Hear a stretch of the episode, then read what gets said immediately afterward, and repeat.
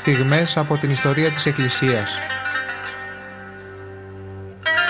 Με τον Αρχιμανδρίτη, πατέρα Ιάκωβο Κανάκη. Πρωτοσύγγελο της Ιεράς Μητροπόλεως Γόρτινος και Μεγαλοπόλεως.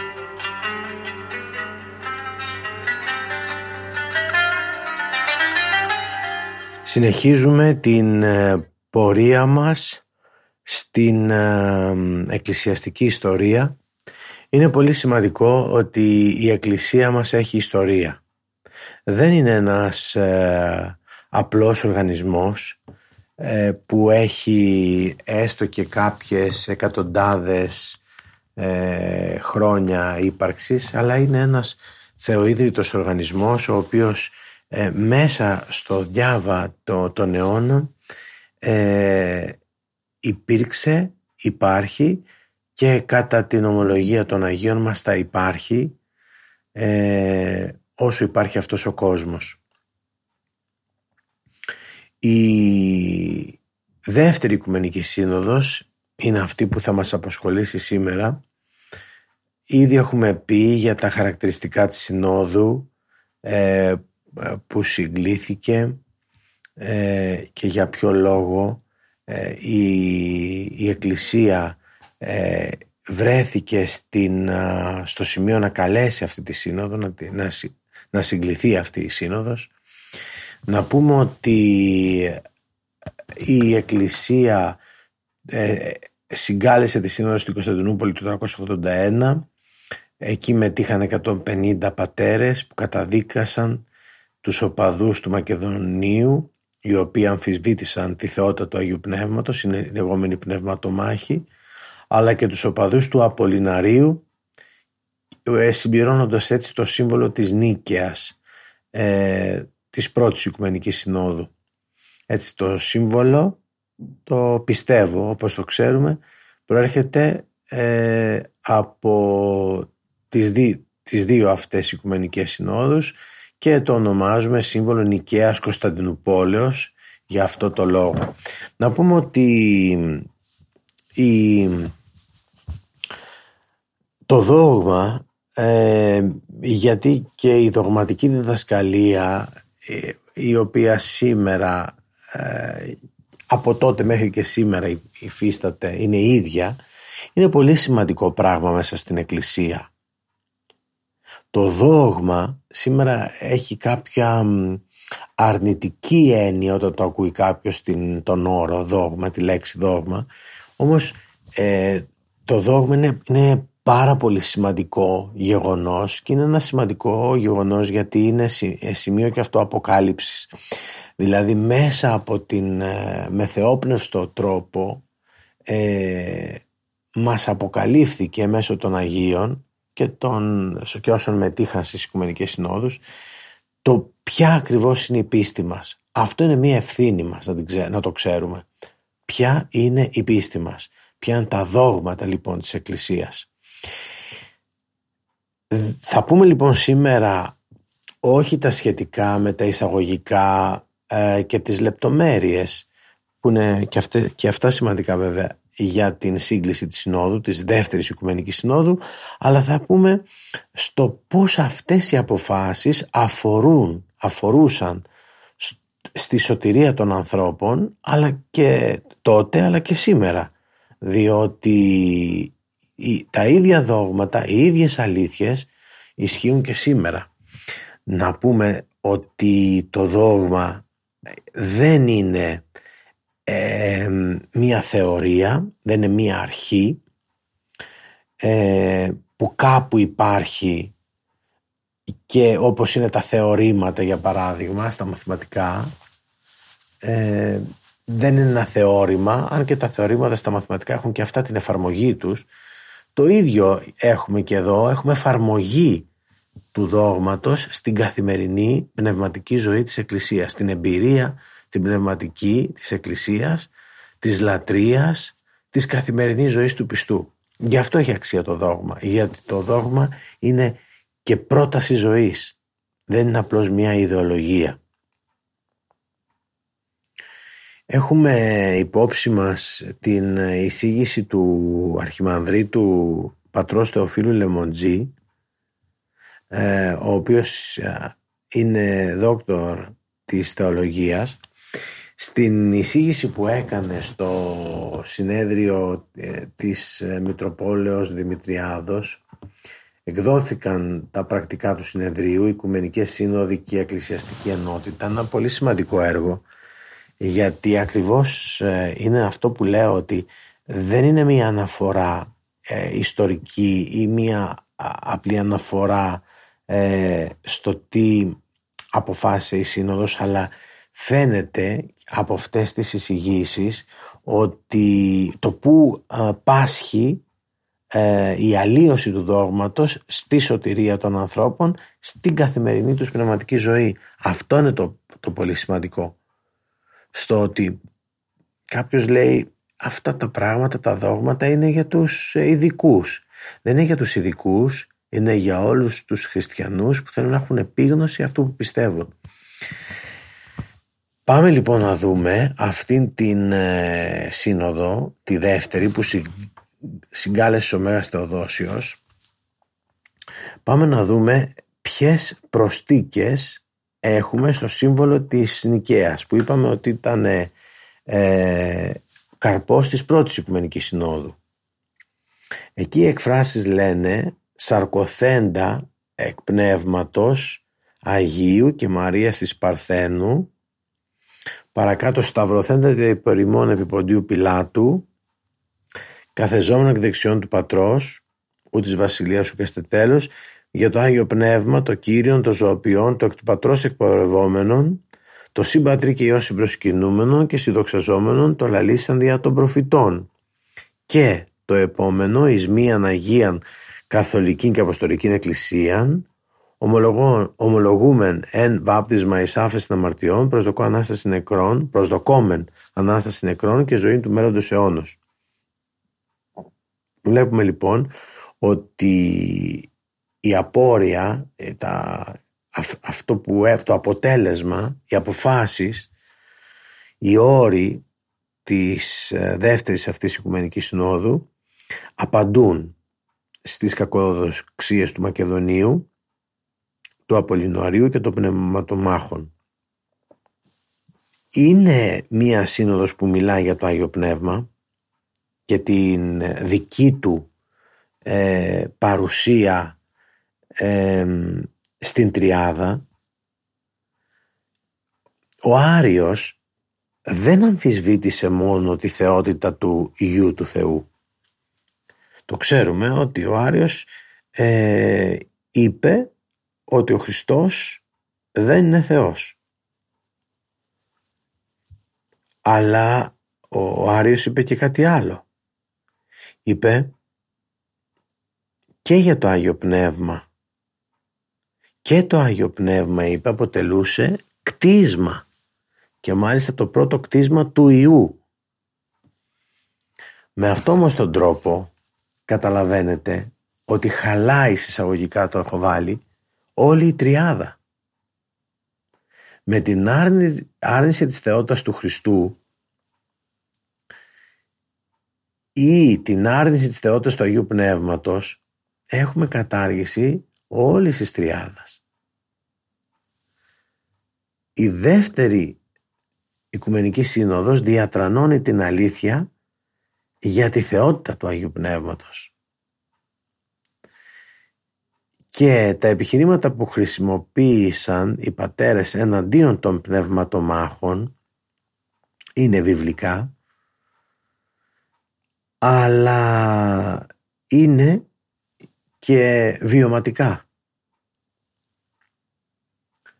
Τι είπαν; Το Άγιο Πνεύμα είναι το μέσο αγιασμού και τελειώσεως των λογικών όντων. Αφού οι αιρετικοί και ο Άριος και ο Μακεδόνιος δέχονται ως κτίσματα τον Υιό και το Άγιο Πνεύμα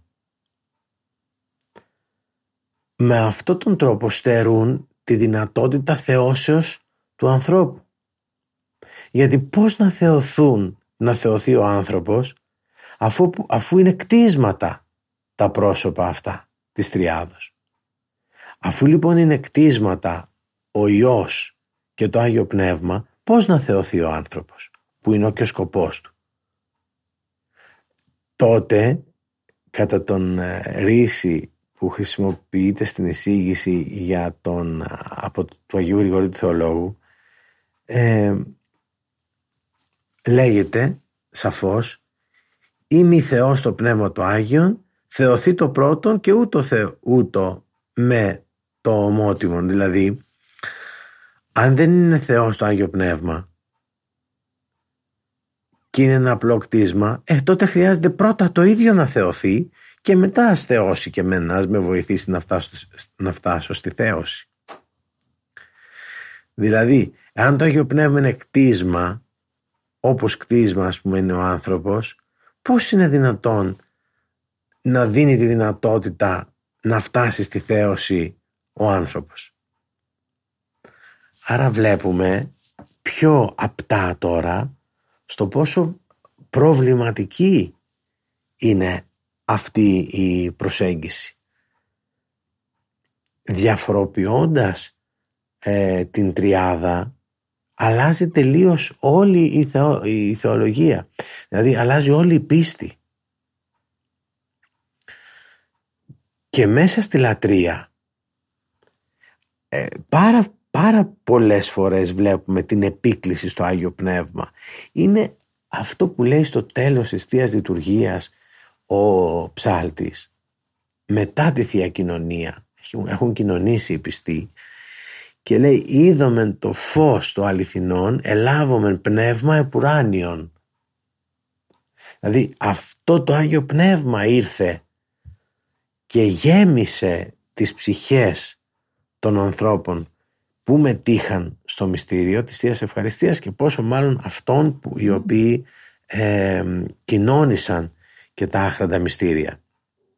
Άρα λοιπόν βλέπουμε και στη λατρεία ότι είναι έντονη η παρουσία του Αγίου Πνεύματος. Αυτό το Άγιο Πνεύμα, η άκτιστη χάρη του Αγίου Πνεύματος είναι αυτό που κατέρχεται στα τίμια δώρα και τα μεταποιεί σε σώμα και αίμα Χριστού και μάλιστα λέει χαρακτηριστικά εκεί η ευχή του ιερέα να έρθει σε μας χάρις να έρθει και στα τιμία δώρα. Το Άγιο Πνεύμα λοιπόν ε, είναι αυτό που επικαλούμαστε μέσα στους ναούς αλλά και στην προσωπική του προσευχή ο καθένας και αυτή η ειδική προσευχή για το Άγιο Πνεύμα βασιλεύ ουράνιε παράκλητε το πνεύμα της αληθείας και αυτή είναι μια προσευχή που απευθύνεται κυρίως στο τρίτο πρόσωπο της Τριάδος. Εάν το Άγιο Πνεύμα είναι κτίσμα, τότε τα μυστήρια πώς υφίστανται; Το Άγιο Πνεύμα είναι αυτό ε, λέει πάρα πολύ ωραία στην εισήγηση ο Πατήρ Θεόφιλος. Εάν το Άγιο Πνεύμα είναι κτίσμα τα μυστήρια της Εκκλησίας δεν ε, θα ήταν σημεία παρουσία του ακτίστου στην Εκκλησία. Θα ήταν απλές συμβολικές επαναλήψεις κάποιων γεγονότων που συνέβησαν στο παρελθόν όπως η Σταύρωση, η Ανάσταση και όχι μια δυναμική εισβολή του ακτίστου εντός του κτιστού. Αυτό το Άγιο Πνεύμα είναι που έρχεται και όπως είπα μεταβάλλει το νάρτο και το είναι σε σώμα και αίμα. Αυτό μεταβάλλει το απλό λάδι, το έλαιο και το κάνει εύχε ε, και γίνεται τόσο θεραπευτικό με την ευχή της Εκκλησίας. Ε, το ίδιο γίνεται με το νερό το άκτιστο, η άκτιστη χάρις μπαίνει μέσα στο κτιστό, στο νερό και πλέον δεν είναι ένα νερό απλό, αλλά είναι αγιασμός. Άρα λοιπόν ε, με την επίκληση του Αγίου Πνεύματος γίνονται όλα αυτά.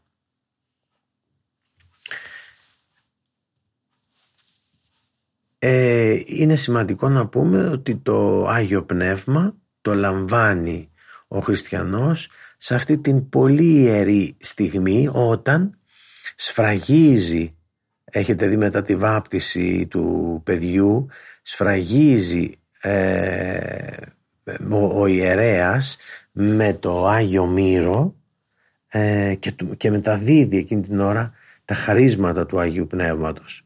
Ε, σφραγίζονται με το Άγιο Πνεύμα δηλαδή οι πιστοί ε, και αυτό είναι, είναι η ώρα του χρήσματος όπως τη λέμε. Ε, και με αυτόν τον τρόπο αποκτά αυτό το Άγιο Πνεύμα ο άνθρωπος. Και βέβαια το αποκτά και με όλα τα μυστήρια της Εκκλησίας. Ε, όταν βρίσκεται μέσα στη μυστηριακή ζωή ο άνθρωπος λαμβάνει με αυτόν τον τρόπο τα, την άκτιστη Θεία Χάρη. Μία αλλαγή στη σχέση μεταξύ των προσώπων της Τριάδος δημιουργεί πάρα πολύ μεγάλο ζήτημα. Το είδαμε αυτό στο, στο Φιλιόκουβε. Το βλέπουμε αυτό και στο Φιλιόκουβε των καθολικών. Τι λέει αυτό; Ότι το Άγιο Πνεύμα δεν εκπορεύεται μόνο από τον Πατέρα αλλά και από τον Υιό. Και, και κάποιοι ας πούμε το, βλέποντας, το βλέπουν αυτό σαν σχολαστικισμό στο ότι κάθεστε τώρα και αναλύετε. Μα δεν είναι έτσι. Πρέπει να γνωρίζω, ε, πρέπει να γνωρίζω την, ε, την, την πίστη μου. Όταν λοιπόν λες ότι το Άγιο Πνεύμα δεν εκπορεύεται όπως το πιστεύουν οι Ορθόδοξοι μόνο από τον Πατέρα αλλά και από τον Υιό τότε εισάγεται διαρχία στη θεότητα και έχουμε μια υποβίβαση του Αγίου Πνεύματος. Υποδηλώνει μείωση του Αγίου Πνεύματος και την υποταγή του στην υπηρεσία των άλλων δύο προσώπων. Αυτή η, η μείωση, αυτή ε, ε, η μείωση του Αγίου Πνεύματος έχει σαν συνεπακόλουθο την υποβάθμιση της αγιοπνευματικής εμπειρίας και της χάρτος στη ζωή της Εκκλησίας. Αυτή η μείωση έχει συνέπειες και επί της εκκλησιολογίας. Καθώς η πλάστιγκα γέρνει υπέρ του πρωτίου κάτι το οποίο υποστήριξε η Ρωμαιοκαθολική Εκκλησία ε, από τον Πέτρο και, και τον, τον κάθε Πάπα ως διάδοχο του Πέτρου. Είναι λοιπόν πολύ σημαντικά όλα αυτά τα πράγματα. Δηλαδή δεν μπορείς να υποστηρίζεις ε, να, να επεμβαίνεις σε αυτά και να λιώνεις ε, το δόγμα. Είπαμε το δόγμα είναι ζωή. Το δόγμα είναι δρόμος. Είναι και αγκονάρι. Να πούμε λίγο, λίγο, λίγο παρακάτω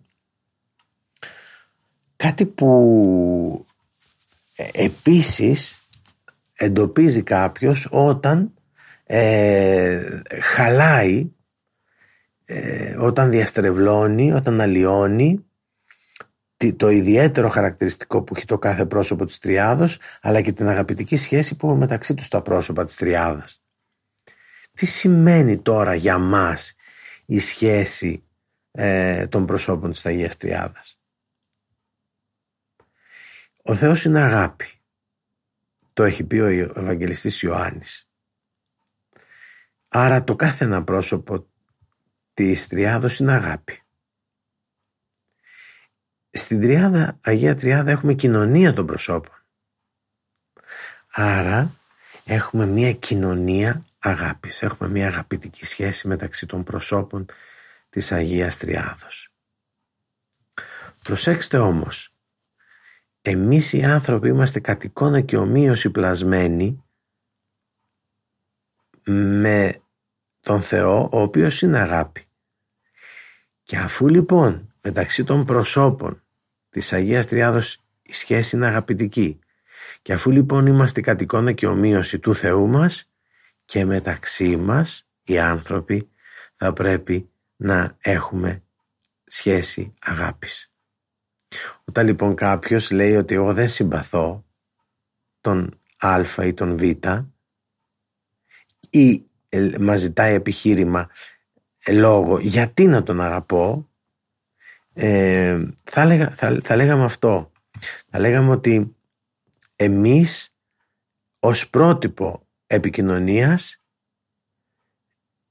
ή έχουμε την, ε, ως, ως σχέση ζωής μεταξύ μας και επικοινωνίας έχουμε τη σχέση των προσώπων της τριάδος.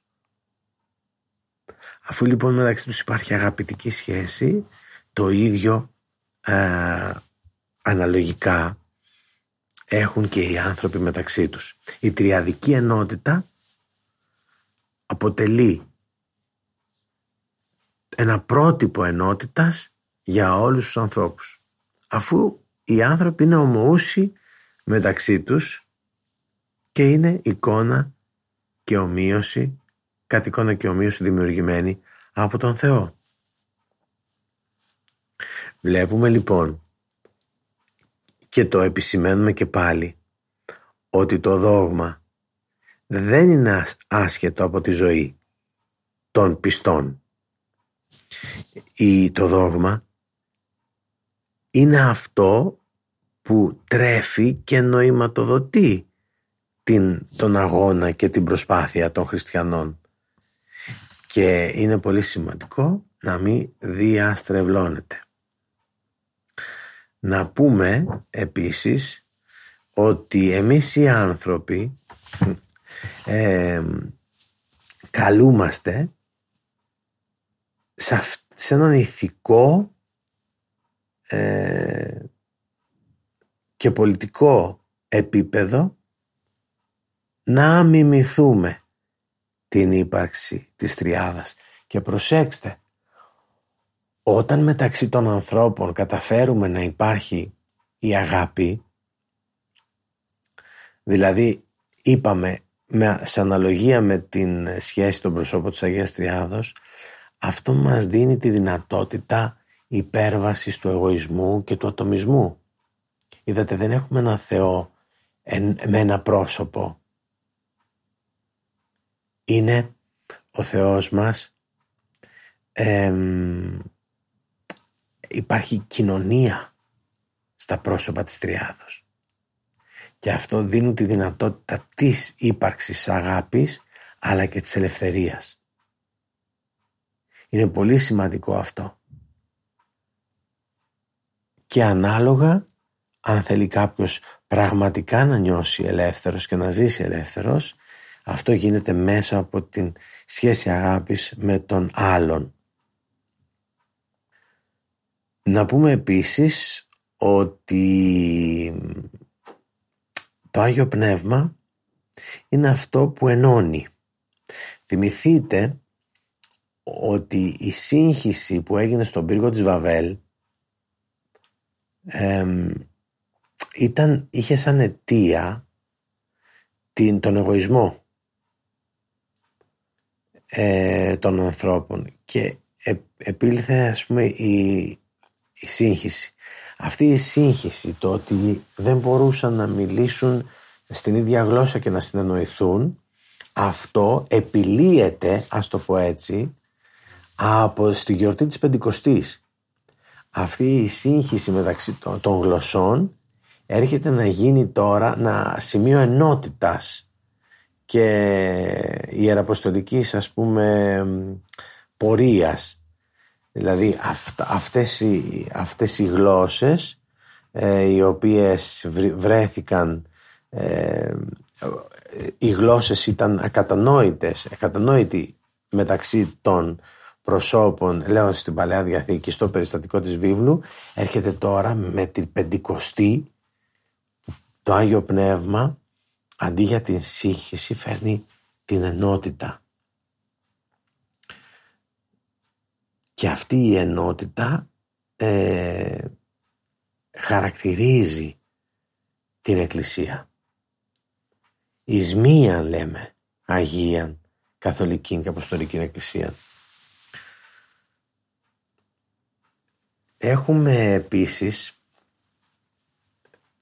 ε, στην δεύτερη Οικουμενική Σύνοδο στην οποία βρισκόμαστε η οποία δογματίζει περί της θεότητας του Αγίου Πνεύματος απαντά ε, με τις αποφάσεις της και στα σχετικά με την πληρότητα και την τελειότητα της ανθρώπινης φύσης του Χριστού. Είναι και αυτό ένα πάρα πολύ σημαντικό ζήτημα. Τι λέει το, το τρίτο άρθρο; «Σαρκοθέντε εκ πνεύματος Αγίου και Μαρίας της Παρθένου». Δηλαδή τι λέει αυτό το άρθρο; Λέει ότι ο γιος του Θεού έγινε πραγματικός άνθρωπος και αναιρεί έτσι τον Απολινάριο ο οποίος τι έλεγε; Ο οποίος έλεγε ότι κατά την εσάρκωση του Χριστού ο Χριστός δεν προσέλαβε τη λογική ψυχή και τον ανθρώπινο νου. Ο ανθρώπινος νους, έλεγε ο Πολυνάριος, είναι διεφθαρμένος εξαιτίας του προπατορικού αμαρτήματος. Έτσι, σημείωνε ότι ο Υιός και Λόγος του Θεού κατά την ενανθρώπιση προσέλαβε μόνο σώμα και άλογη ψυχή ενώ τη θέση της λογικής ψυχής ή του νου κατέλαβε ο Θείος Λόγος. Αυτό καταλαβαίνετε τι μεγάλο ζήτημα δημιουργεί. Δηλαδή, σαν να λέει ότι δεν προσέλαβε όλη την ανθρώπινη φύση ο Χριστός. Μα αν δεν την ανέλαβε όλη, τότε δεν την έσωσε κιόλας. Είναι πολύ σημαντικό αυτό που αναφέρεται από τους πατέρες, συγκεκριμένα από τον Άγιο Γρηγόριο του Θεολόγο, το γάρα πρόσληπτον αθεράπευτον. Αν δεν προσέλαβε ο Χριστός την ανθρώπινη φύση, όλη την ανθρώπινη φύση, δεν έσωσε την ανθρώπινη φύση. Ο Χριστός είναι και τέλειος Θεός, και, ο οποίος γίνεται και τέλειος άνθρωπος. Γι' αυτό και ε, πιστεύουμε και είναι βαθιά μας πίστη της Ορθόδοξης παράδοσής μας, της θεολογίας μας ότι έσωσε τον άνθρωπο ακριβώς επειδή πήρε την φύση του. Πόναγε επάνω στο σταυρό. Να πούμε και κάτι ακόμα ότι η Οικουμενική Σύνοδος η δεύτερη που αναφερόμαστε εκτός από το δογματικό της έργο είπαμε για την θεότητα του Αγίου Πνεύματος για την πρόσληψη όλης της ανθρώπινης ύπαρξης από τον Χριστό την τελειότητα και της θείας και της ανθρώπινης φύσης έγινε αναφορά στην ε, σύνοδο και για την θέση που θα έχει ο θρόνος της Κωνσταντινούπολεως. Ε, γνωρίζουμε ότι ο επίσκοπος της Κωνσταντινούπολεως θα έχει τα πρεσβεία της τιμής μετά τον ε, επίσκοπο της Ρώμης. Γιατί η Κωνσταντινούπολη ονομάστηκε η Νέα Ρώμη. Και αυτό είναι πολύ συγκεκριμένο ε, και πολύ σημαντικό. Η δεύτερη Οικουμενική Σύνοδος δηλαδή παρήχε το κανονικό υπόβαθρο για την ανύψωση του θρόνου της Κωνσταντινούπολης. Και αυτή η ανύψωση ολοκληρώθηκε με τις αποφάσεις της τέταρτης Οικουμενικής Συνόδου ε, και βλέπουμε εδώ πέρα πάλι το πόσο σημαντικό είναι ότι υπάρχει μια διαδοχή, ε, μια επικύρωση της αλήθειας από, την, από τις επόμενες συνόδους. Και βλέπουμε το πόσο σημαντικό είναι ότι ε, ο θρόνος Κωνσταντινούπολος από την ίδρυσή της μέχρι και σε όλη τη διάρκεια των αιώνων γίνεται το πνευματικό κέντρο του χριστιανισμού και του ελληνισμού.